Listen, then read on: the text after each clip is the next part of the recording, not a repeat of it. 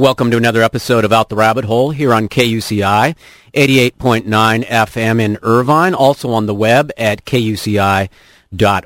I'm Robert Larson. This is our September 30th, 2010 edition of the show, 4.08 p.m. on the clock here in Irvine, California. A little bit of a uh, rainy day, but very welcome rain uh, here in Southern California. Before we get fully underway, I have a couple of quick reminders for you. First of all, the opinions expressed on this program are not necessarily those of the KUCI staff or management or the UC Board of Regents. And if you want to give me some feedback on the show, I always appreciate that. You can email me at rglarson at kuci.org. You can also catch me on Facebook. That's facebook.com slash rglarson. In these difficult times, it may be as important as ever to be organized as working people, as the many, against those whose excessive power, the few, make real democracy a farce. In order to do this properly, we need to understand from history what works and what doesn't. We need to talk to those who've done it. With that in mind, we'll be as uh, talking to Mike Miller as our special guest today about his new book, A Community Organizer's Tale, People and Power in San Francisco. We'll be discussing his work with the Student Nonviolent Coordinating Committee, with Saul Alinsky, and with San Francisco's Mission Coalition Organization. Mike Miller, welcome to the show. Thanks for having me. It's great to have you. I've uh, really been inspired by what I've been reading in your book here, and I think we need more of what you have to offer for some uh, times where a lot of people are feeling um, a bit disempowered and uh, need to know how we can turn that around. And you certainly have a lot of experience with that. So I guess the, the Mission Coalition organization is, is the, the big thing that's that's on your resume that you uh, the book is primarily about. Uh, so can you tell us about a little bit about that organization, what it was, and how you came to be involved with that? Yes, that was a federation in San Francisco's Mission District, a largely Latino area, but really an area with a little bit of everybody, old Irish and Italians, uh, Pacific Islanders, mostly from Samoa, uh, Filipinos, African Americans, uh, you, you would be hard pressed to find uh, a group that has any numbers in the United States that didn't have a few of its people living in the Mission District. So it was a wonderful place to do what I think is centrally needed in the country today, and that is bring diverse groups of people together around core values of justice, democracy, freedom, participation, and community, and assisting them to create a people power voice that could speak to the powers that be, uh, bring them to the negotiating table if they didn't want to be there, and take action against them if they wouldn't engage in good faith negotiations. And the Mission Coalition successfully did that for several years. Uh, it, it, it's a great story. I love telling it, and uh, the book is about it.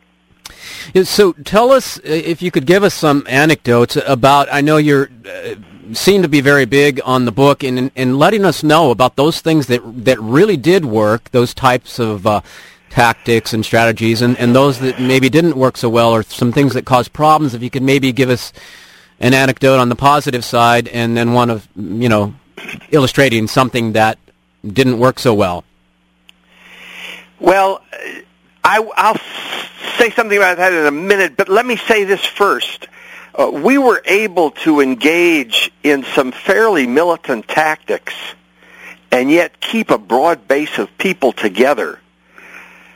That's what the central thing you have to ask about a tactic in addition to its effectiveness you can have a very effective tactic that might even win you a victory in a particular instance, but it might also alienate you from the very base and constituency that you want to be in relationship with.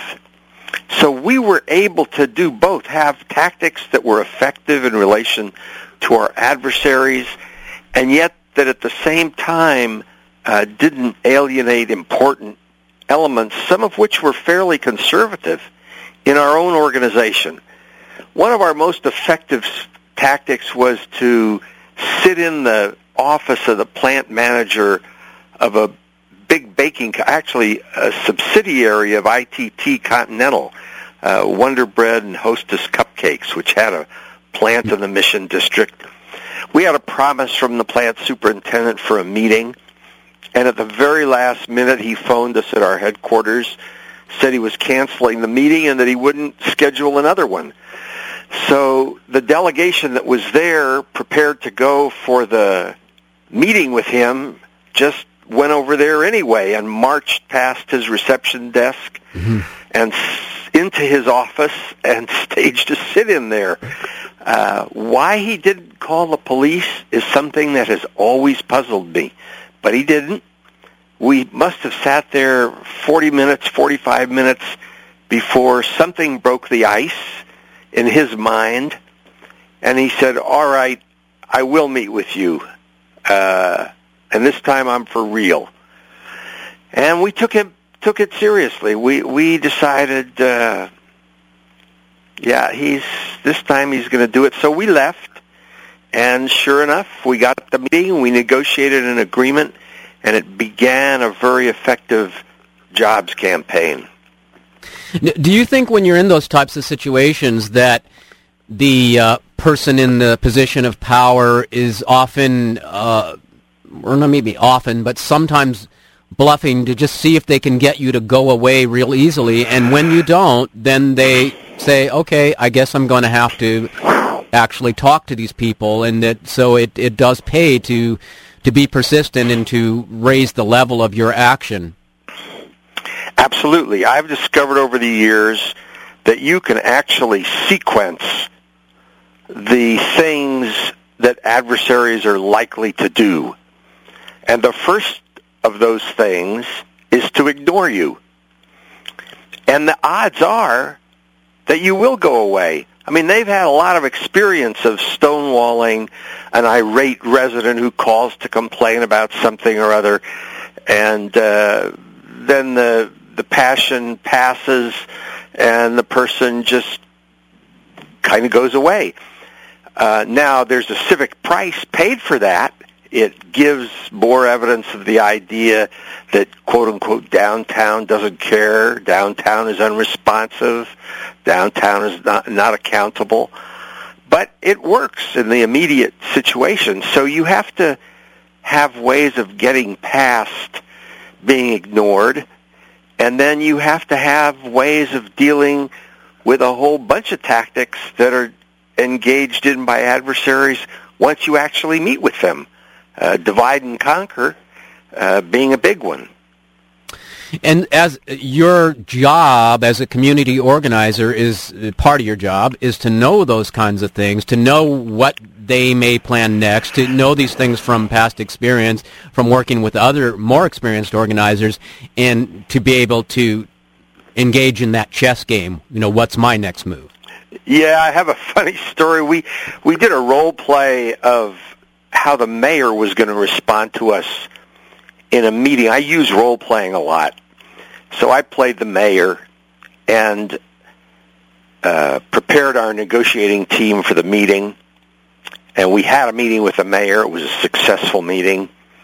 And at the end, we're walking out of City Hall, and I get these odd looks from some of the members of the negotiating committee. So I said, kind of in jest, uh, what's the matter? Do I smell bad today? And one of them said to me, Mike, did you talk to the mayor before this meeting? I, said, I, I said, no, what are you talking about? I said, well, he said things that were just like what you said.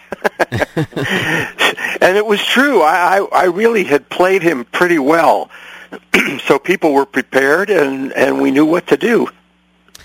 It, uh, this is Out the Rabbit Hole, KUCI in Irvine. Robert Larson here speaking with Mike Miller, and we're discussing his book, A Community Organizer's Tale, People and, People and Power in San Francisco, discusses his history as a community organizer in the 1960s in San Francisco and elsewhere. And uh, so you use the term a lot, Mike, people power, and, and we've heard that term before, but I, I think you could maybe define it a, a, little better. For, I think it maybe means something a little more to you than maybe what most of us think about. What, what when you use the term people power?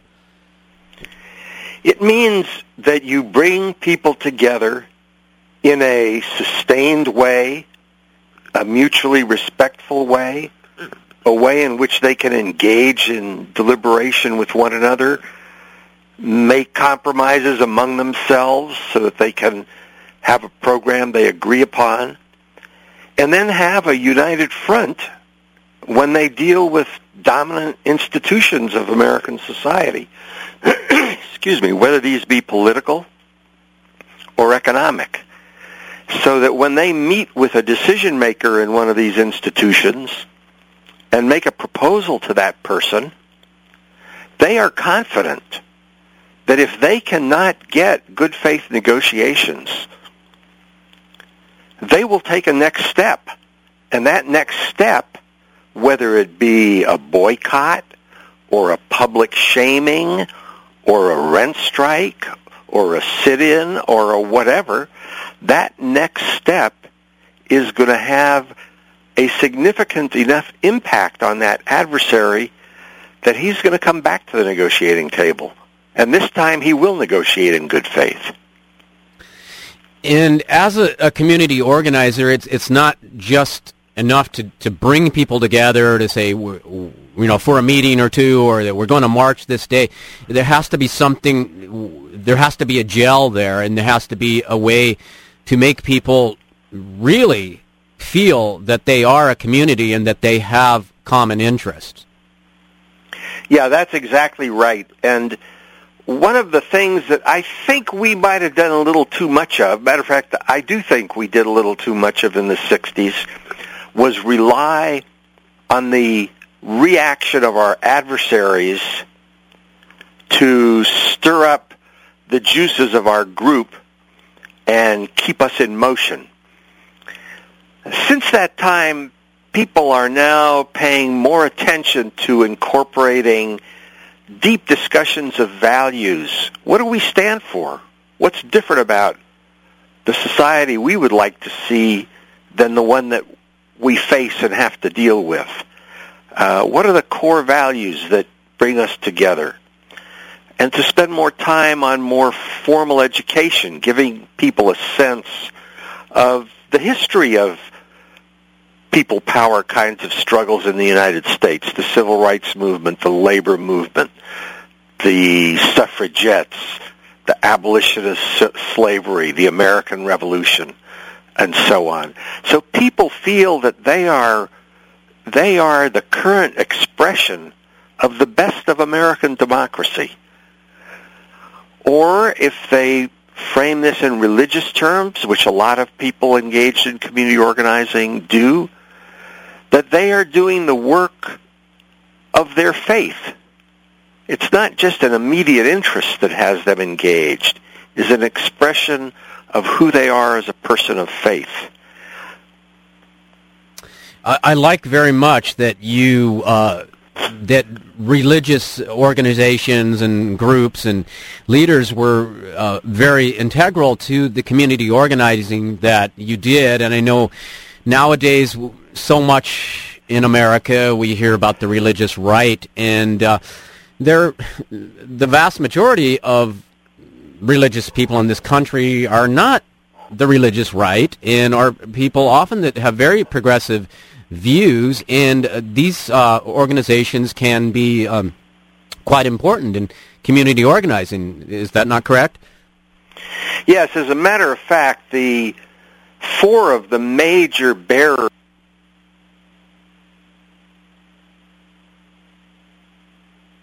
All right. You still there? Somehow we got uh, we got cut off. Let's see if we can. Uh, we lost connection with Mike here. Um, let me. All right, we'll, we'll go to a little bit of music here and see if we can get him back. Mike, are you there? I hear you. Yeah. Okay. We just had a little electronic glitch there for a moment, and uh, you're you're back now. I I can tell by the tone in my headphones. Don't know what Okay. that was. That's never happened before. But go go ahead. Uh, go back about a minute.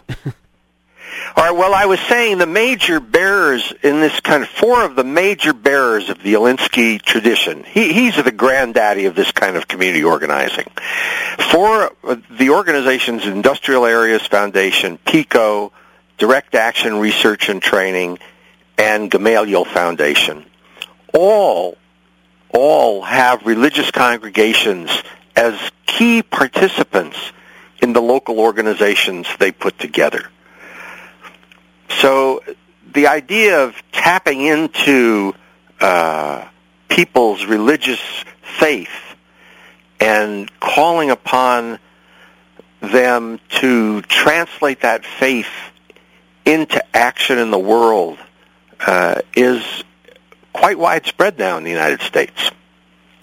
Well, I mean, there's this, the golden rule, which is somehow related into most of uh, the religious traditions that are practiced in, in this country, is, is something that is quite uh, in sync with community organizing. And, Absolutely. Yeah, and so it's not about this uh, kind of crazy stuff that we hear about, uh, you know, gods, uh, gays, and guns, and you know that that's not what religion has traditionally been been about, and it really is about uh, a sense of community and, and helping each other and a common uh, goal. And so, yeah, you mentioned Saul Alinsky there, and uh, that, uh, you know, a sort of uh, legendary figure. Uh, can you uh, tell us a little bit about your introduction to him? Yeah, I, I was fired from my first job as a community organizer, and one of the things said about me was that I was a little Alinsky. so I said, "Who is this guy who cost me my job?" I, I'd never heard of him. Uh, that was in New York. I returned to California. I'm, I'm from San Francisco originally, and I was at a gathering, a student movement gathering, and the research director of the old Agricultural Workers Organizing Committee, a fellow by the name of Hank Anderson, was leaving our uh, a retreat that we were having. And I asked him where he was going. He said, "Oh, I'm going to meet this guy Saul Alinsky. He knows a lot about the Mexicans and Mexican Americans in California." Uh, so I said, "Well, you mind if I tag along? Uh, I'd like to meet him." So Hank said, "No, come on." So we went down to his house in uh, outside of uh, Carmel, and uh, Hank knocked on the door, and Alinsky opened it, and he had a very gruff manner. He looked at me uh, after Hank introduced himself, and he said, "What's this guy here for?" so Hank was kind of frozen and taken aback by this, and I said, "Well, Mr. Alinsky, I was fired for being a little one, and I wanted to meet the big one." well, that tickled his ego. He had a good size ego, and so he laughed, and he uh, then he regaled us with stories about New York and the social work uh, industry there, as he called it, uh, with Hank getting more and more impatient, and Alinsky assuring him, "Don't worry, we're going to talk about the farm workers." so that was my first encounter with Saul. That was in 1961 or so, and then I went to work for him in 19 end of 1966, really beginning of 1967. All right, so so a uh, quite an influence on you. Pardon? So quite an influence on you. Oh yeah, uh huh. Are he, he Go he ahead. and my experience uh, in the Deep South with the Student Nonviolent Coordinating Committee, and, and my earlier student movement experience at Berkeley, I think those were the formative influences in everything I've done since.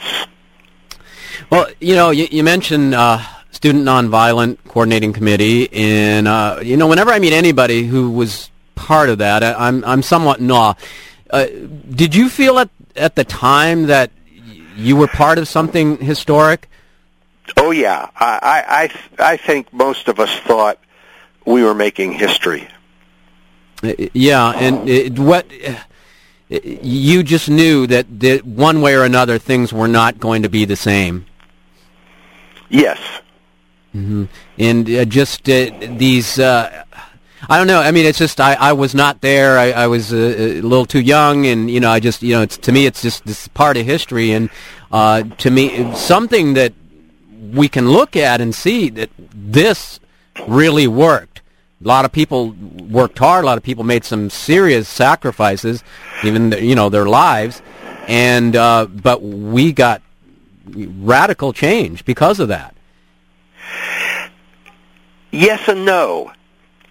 This is I get together. We get there's a group of us who are veterans of SNCC who meet monthly out here in the Bay Area, and we have long discussions where we assess uh, what we did back then. We do other things too, but that's one of the things we do. And I think there's probably a consensus. We accomplished a lot, and there's a, a whole lot that we wanted to accomplish that we're, we weren't able to. There's no doubt that we broke down the walls both of legal and de facto segregation. Uh, black people aren't afraid every time they encounter a cop that they might get beat over the head or insulted or otherwise abused. Uh, there are breakthroughs in job opportunities and in other areas. Uh, but the deep poverty of the Black Belt, the counties with huge black populations, still exists. Mm-hmm. Uh, the structure, the economic power structure, pretty much is as it was. So we made important changes, and there were some things that uh, we really weren't able to get a handle on. Yeah, and in certain ways we can see uh, with the corporate consolidation of power that some things could be said to actually be getting worse, and uh, that we've got that's where we've got our work ahead of us. Why I want to talk to you today about how we organize against this, and uh, yeah, I'm speaking today with Mike Miller, and his book is A Community Organizer's Tale people and power in San Francisco. In uh, so uh, to get back to Alinsky for just a moment, are um, are you aware that the uh, right wing establishment, who are who themselves are well aware of Alinsky and really hate him, are uh, trying to use some of his organizing principles with their sort of astroturfy Tea Party groups? Yes, I'm not clear on whether they're reading him from the point of view of know the devil or reading him from the point of view that we can learn things from him. Uh, and maybe it's a little bit of both. Uh, you can you can learn a little bit about tactics uh, from Alinsky, even if you're using them against all the things that he stood for. Uh, and I suspect there may be people there who are trying to do that. Yeah, well, actually, I, I heard a fellow being interviewed on a uh, right-wing uh, radio show yesterday, um, and uh, he was actually a, an author, had a book out about uh, related to all of this and how it was a little of both. That yeah, know the devil, and uh, boy, we can use some of these tactics. So uh, that's a kind of bizarre uh, turn of events, but uh, something to certainly be aware of. Uh, so getting back to your personal work as a community organizer, um, could you maybe give us a couple of, I don't know, maybe laws of community organizing or something? You know, this is something that, uh, if you could sum it up into one phrase or something. Well, let me let me give a, tell you a phrase that I like to use. Lowest significant common denominator we have to create organizations in which there's a good deal of diversity. We can't have a proliferation of organizations, each narrowly seeking to maximize its own agenda from the point of view of a relatively narrow constituency. We have too much of that already we need to find ways that people who may differ on many things, but who can agree on some core values about justice, about equality, about liberty, about community, can come together and define a program in which they will support each other They will even agree that there are some things that the organization is not even going to undertake because they just can't find common ground on them. But at least, even if we can't find common ground on those few things, we recognize we need to be in relationship with one another. We need to build a big tent under which there's room for all of us so that we can have the power to begin to hold accountable, for example, the whole financial industry that is responsible for millions of people either in danger of losing their homes or having already lost their homes. Hold accountable corporate power that explore that that is constantly searching to maximize profit and will destroy entire regions. I mean, the whole Rust Belt uh, is an expression of what industrial abandonment meant when it left unionized jobs and went first to the deep south in this country, then to Mexico, then to China, then uh, and it's going to move from China too because wages may start going up there as Chinese workers are making all kinds of demands on their government and engaging in spontaneous strikes. The people who want to maximize profit care about only one thing, the quarterly report they have to be held accountable and ultimately those institutions, those kinds of corporate institutions have to be uh, broken up, uh, turned into worker ownership cooperatives, run by, uh, uh, in some cases, nationalized. I, we need to explore all kinds of alternatives. I don't have one that's particularly my favorite. All I know is that when we are told that a private corporation is quote unquote too big to fail, then we also know it is too big for a democracy. Yes, th- this is true. You know, you mentioned this whole thing that the uh, the banks, the financial institutions, and we're we're still in the midst of this crisis, and the we had the the bailouts, and a lot of people feel really angry about the way that that was done. And and it seems to me that this is a, a perfect opportunity for organizing because even with the say the Tea Party people who you know we may disagree with on a lot of things, they're they're angry about the banks as well. They they feel yeah, that some... I think some of them understand that the, the banks are not behaving as our friends, and uh, that this somehow we, we need to find a way that we can get common ground to get everybody together on this because everybody understands that the, the banks are, are screwing us. And I, I think there's a lot of, uh, say on the left, a lot of anger towards uh, o- Obama and the Democrats and think they think that they didn't uh, handle this properly, did not uh, break up the big banks or did not, you know, maybe even nationalize them or something to that effect. So the I heard you mentioned something in the book about this that uh, many people uh, kind of like, oh well, we got Obama in there. He's uh, he was a community organizer. He's basically like one of us. Oh, okay, we can you know sit aside now, but that's really the wrong approach, and that we really need to be putting the uh, the pressure on Obama. Is exactly, that... it was a mistake to think he was going to be a Messiah in the first place. And it's a mistake now to condemn him as vigorously as many people who call themselves progressives or on the left are now doing. He is the best that we're going to get for a while. And if they if if people think that a Republican Congress is going to be of benefit either to the people of the United States or to the people of the world, uh, I think they're sadly mistaken. We need to look at our own practices. What's the presence that we have? What organizations do we have in blue dog Democrat districts that can hold them accountable?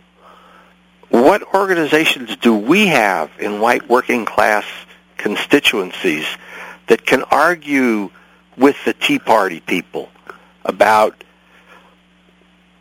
their misplaced anger uh, or, target of their anger.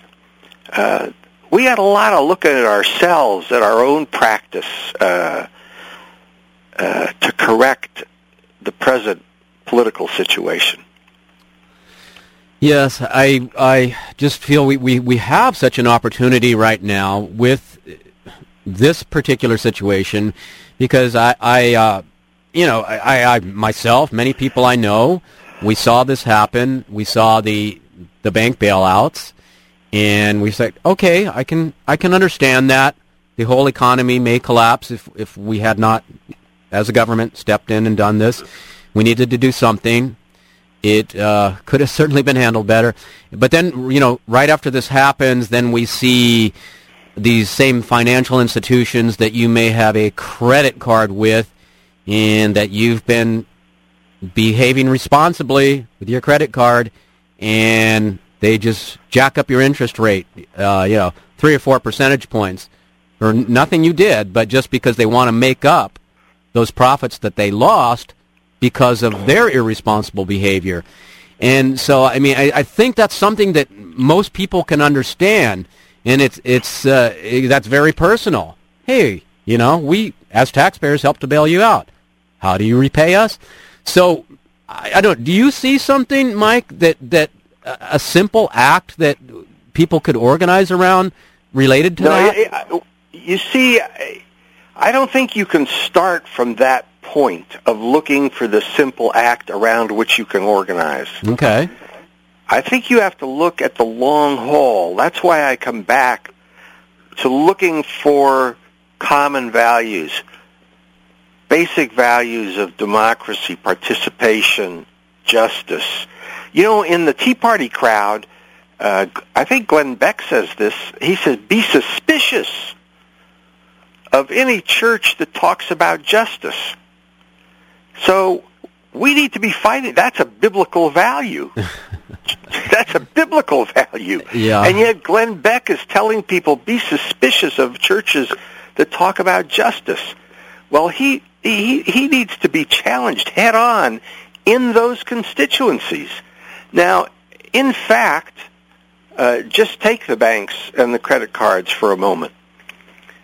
The Industrial Areas Foundation, which is one of the Alinsky's original organization, actually, they have launched a campaign called 10% is Enough.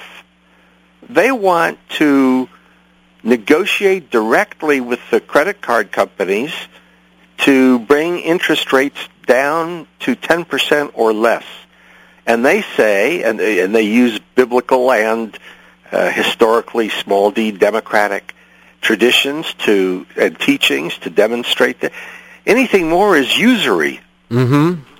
And uh, they have launched this campaign uh, mostly in their mid-Atlantic and uh, northeast uh, states. Uh, I'm really interested in how that's going and, and, and wish them well on it. PICO, which is, uh, I think has a presence down there in Orange County, they're taking on the banks directly. They're organizing people who either have been foreclosed upon or are threatened with foreclosure, and they're going and they're meeting with the banks and demanding that the banks renegotiate loans, that they put a halt to foreclosures. They they have not done what they were supposed to do under the terms of what they negotiated with Obama. But the the administration is not vigorously on top of this. The people who are directly affected by it in community organizations, uh, uh, we have one up here in Contra Costa County. It's a PICO affiliate. They are directly negotiating with the Bank of America, and they are confronting the bank with what it's doing. Uh, that's the kind of thing that that we need to do. Um, there, I don't think a single campaign, though. Uh, there's no magic bullet. Mm-hmm. Let me put it that way. There's no magic bullet.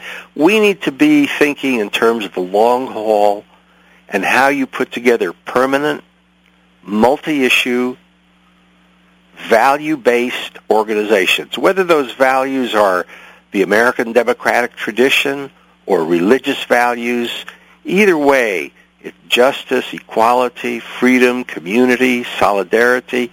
Those are core values that need to guide what we do. Uh, uh, wise words. the words of Mike Miller. This is uh, Robert Larson, KUCI in Irvine, and yes, talking to Mike Miller in his recent book, or new book, A Community Organizer's Tale, People and Power in San Francisco, telling us how we can use people power to confront and uh, take back the power from those who have too much. Too much to make a uh, democracy work. You make that point in the book. If, if you could elaborate on that a little bit, Mike, I, I, I find that really important. That uh, you know you hear from the corporatist and uh, the sort of right wing that this whole thing about uh, free uh, markets and uh, free enterprise and deregulation and uh, but what is the result of the way they're using those terms or implementing those terms is that we have a situation where uh, there are very few who have an excessive amount of money and power and, and the, the point you make is that a democracy cannot function properly when when that is the case. Uh, could you explain that a little? Sure. Uh, the assumption. Well, let's just start with the simple assumption: one person, one vote. If, in order to get to me to ask me for my vote, you have to become beholden to a corporation that gives you a $100,000 to buy TV time, you're going to be tailoring what you say, and certainly you're going to tailor what you do, no matter what you say, if you get elected, to that donor of the $100,000, not to my one vote and maybe $25 that I contributed to your campaign. You cannot have democracy and concentration of wealth. You either have one or you have the other.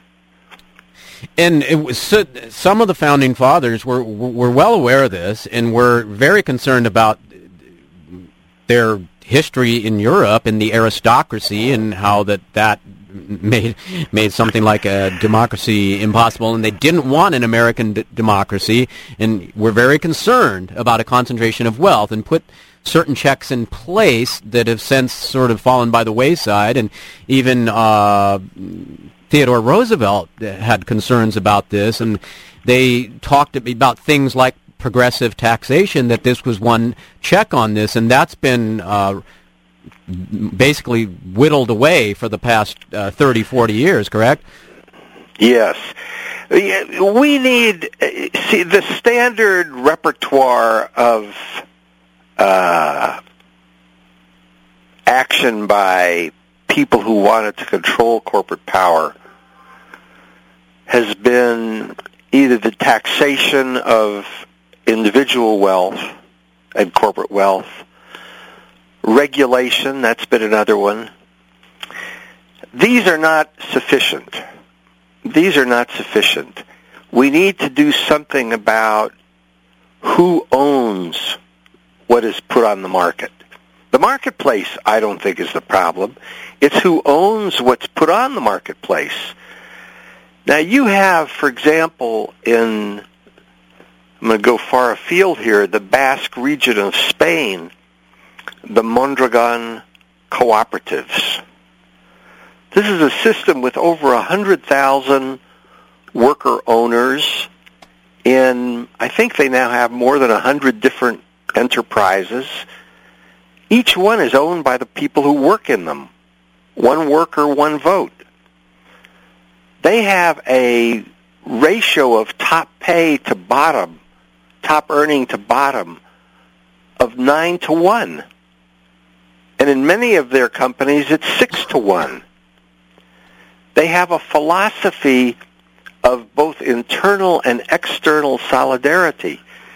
So if the market is not good for the products of one of the cooperatives, one of the other cooperatives that's doing well transfers people in and uses some of the surplus that it's acquired to hire new people and have them do uh, some things that had been put on the back burner. They are able to do that because they don't look at a quarterly statement of uh, profits going to outside investors who don't care about the Basque people in the Mondragon community. We need to look at things like that, worker ownership. It's getting a little bit more play in this country now. The Steelworkers Union is interested in it. Uh, and in some, like in the utilities uh, industry, uh, about 10% of American utilities are consumer cooperatives. They're they're not uh, worker cooperatives; they're consumer cooperatives. So we have to look at things like that. We have to look at more vigorous antitrust. Uh, we could do away with these big, huge banks. There there are thousands of community banks, credit unions, and other institutions that can perform the function of offering savings and uh, capital for investment. Um, and it sounds like all of these things that you're mentioning, you know, maybe this is too simplistic, but it sounds to me like that they all generate a sense of community. You're talking about this yes, situation. That's exactly right. And that the situation we have in big corporate America, where you have uh, these huge corporations that, it, as you said, it's about the bottom line, the quarterly profits. It's the exact opposite of that. That that is what matters. If there's any sense of like we're all in this together, we need to help each other out. That's completely by the wayside. And uh, you know, it's just the word community is just maybe something that people need to be thinking about a little more. You know, organizing, exactly. yes, but let's first admit that we need to form a community, to have a community. Yes, that's right. And historically, if we go back to the economics just for a minute, um, markets were embedded in communities.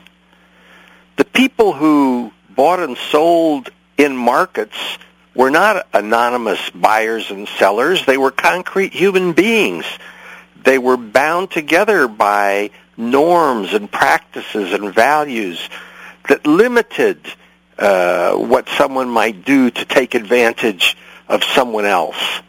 Now, when you own something and you can buy and sell it with a click on a computer uh, key and it's 10,000 miles away, you, you don't have any bond with the people who were affected by the decision to divest, to shut down a plant, uh, whatever. I just saw on, on the news the other day that evidently the American government extended uh, uh, minimum wage to American Samoa.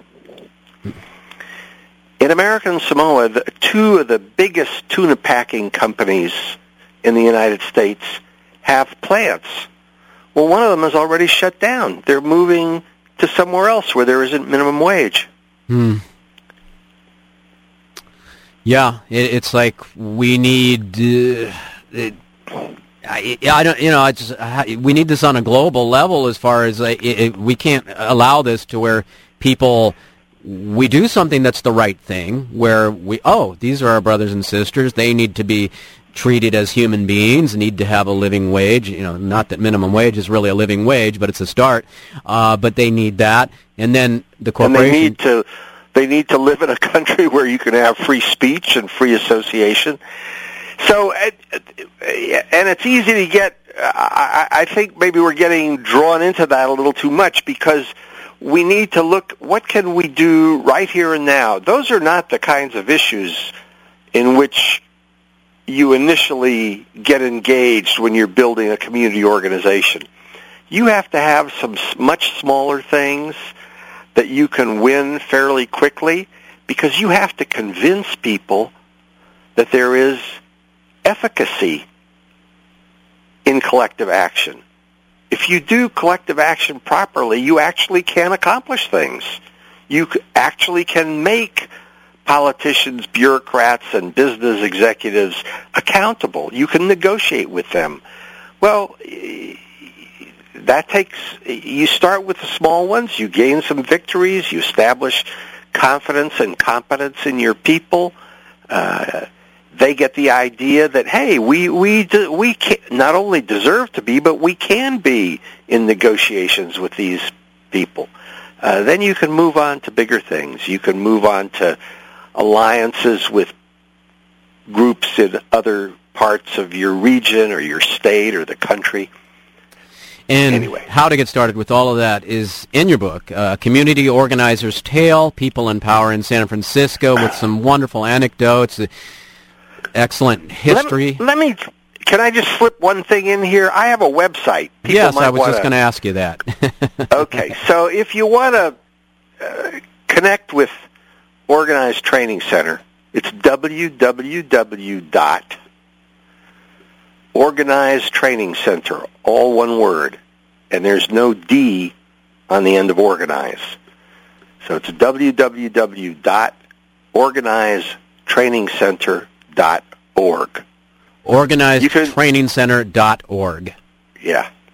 Okay, and you anything else you want to give out to us? Any other uh, websites? Any other contact information? Well, if you if you Google ComOrg or community organizing, you can learn about all these other networks uh, that that are doing great work around the country. And Acorn, which the right wing was able to demolish, the, a lot of relationships are now. It's kind of like Phoenix, you know, rising.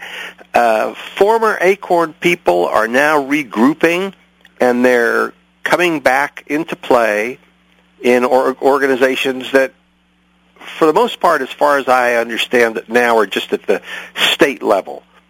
And they're talking about, you know, how do we down the road uh, work with one another on a national basis. But they're now regrouping uh, in a number of states.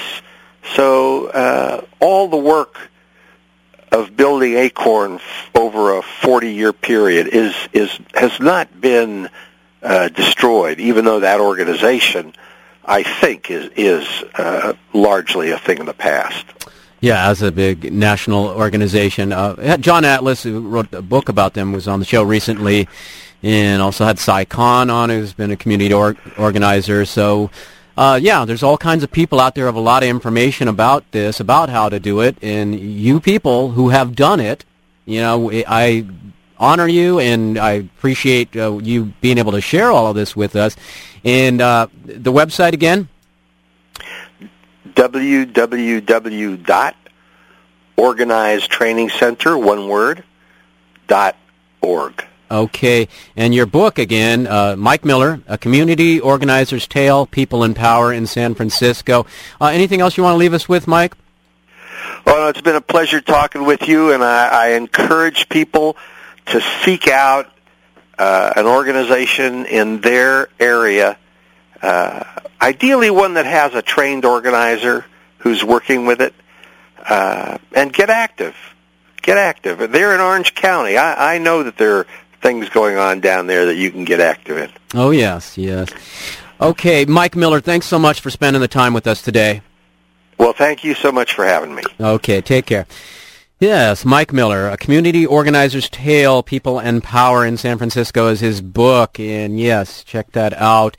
All right, uh, we got to close out the show here. I'm Robert Larson, and I'll remind you once more, the opinions expressed on this program are not necessarily those of the KUCI staff or management or the UC Board of Regents. And if you want to give me some feedback on the show, you can email me at rglarson at kuci.org. You can also catch me on Facebook.